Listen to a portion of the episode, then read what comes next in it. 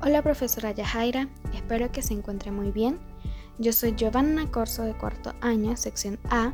Mi número de lista es el 16 y hoy en este podcast titulado ¿Cómo el COVID-19 ha afectado a Venezuela? estaré hablando sobre cómo precisamente este virus ha afectado a nuestro país, tanto social como económicamente.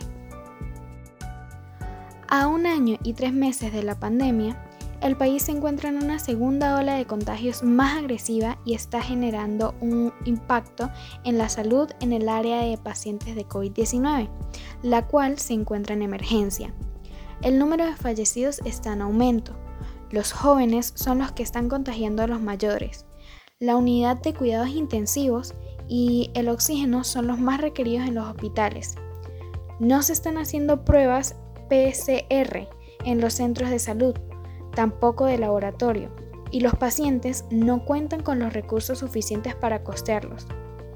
El mundo es testigo de un colapso económico que conmociona de manera inexorable el bienestar de grandes segmentos de la nación durante los próximos años. Por ello, la importancia de cuidarnos en esta nueva ola del COVID-19. De acuerdo al plan del Ejecutivo de Maduro, es el 7x7, que se aplica para contener la pandemia, en donde la población mantiene una cuarentena radical por 7 días y luego flexibiliza las restricciones la semana siguiente, junto con el esquema de vacunación aunado con los cuidados que se siguen desde el inicio de la pandemia, así como seguir con los cuidados que recomienda la OMS bajo los lineamientos de bioseguridad de las empresas, también como en los hogares.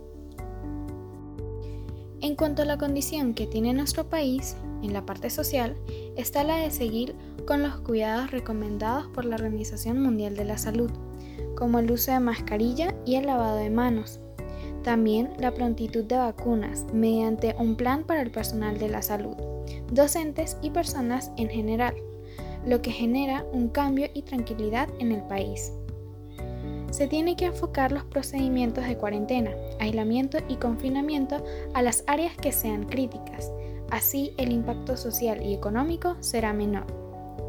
La prevención debe ser proporcional y ajustadas a las necesidades de salud pública y a la competencia de respuesta del sistema de salud.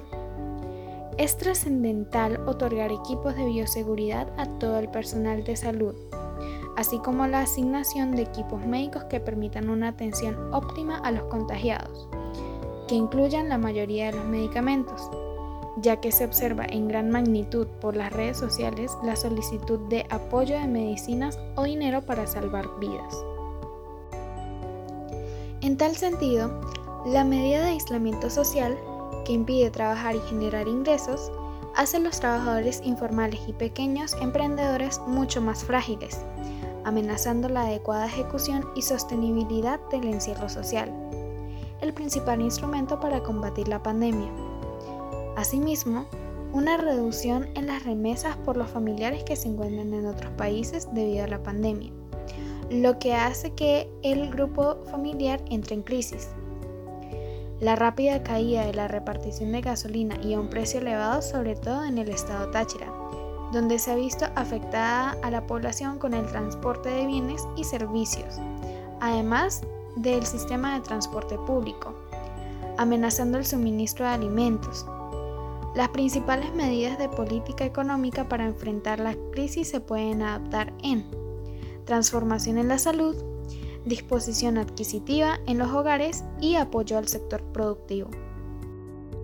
Por ello, es necesario que la vacunación no se difiera, que sea transparente el proceso, que exista un programa de vacunación efectivo para la población asegurando las dosis para cada individuo el gobierno tiene el deber de comenzar la atención de las personas más limitadas, tanto en el punto de vista económico y social, con planes específicos para apoyar a los individuos que no tienen recursos, en este caso la salud pública.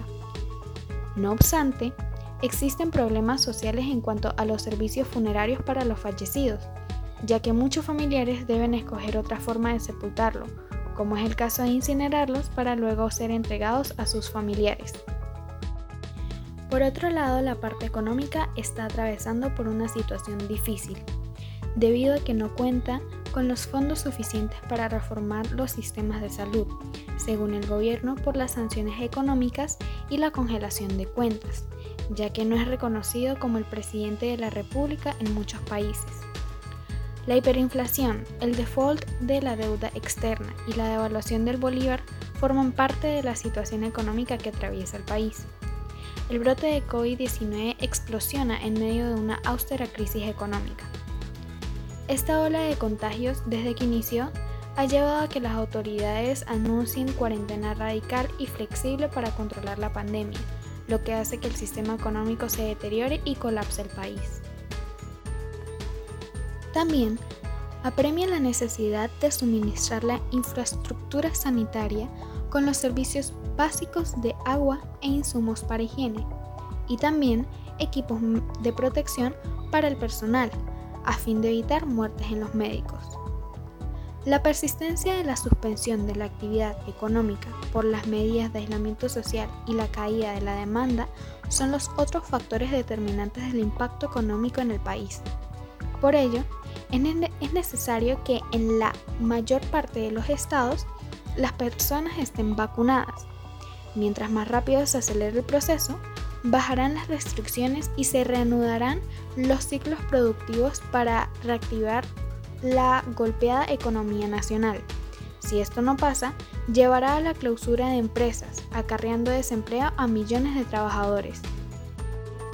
Es necesario recordar las medidas básicas de cuidado contra el COVID-19, como lo son el uso de mascarilla, lavado de manos, distanciamiento social, evitar fiestas y reuniones, no bajar la guardia y tomar en cuenta las medidas de prevención. También evitar aglomeraciones, aislarse cuando se presenten los síntomas, acudir a la vacunación, trabajar por grupos de horarios, estar atentos a las nuevas variantes del virus, entre otros. El gobierno debe complementar y reforzar la vigilancia genómica a fin de descubrir a tiempo nuevas variantes que estén transitando y tomar las medidas provisorias del caso. Gradualmente, una vez que pase la segunda ola, hay que buscar opciones para continuar una vida normal, ya que el virus estará por un largo rato. Aunque exista la vacuna, pero no exista la inmunidad en toda la población, será necesario seguir aplicando las medidas preventivas. Para concluir, una vez que se contagia un miembro del grupo familiar, afecta a unos cuantos o a todos en casa. No se puede predecir si el impacto será grave o tendrá síntomas leves.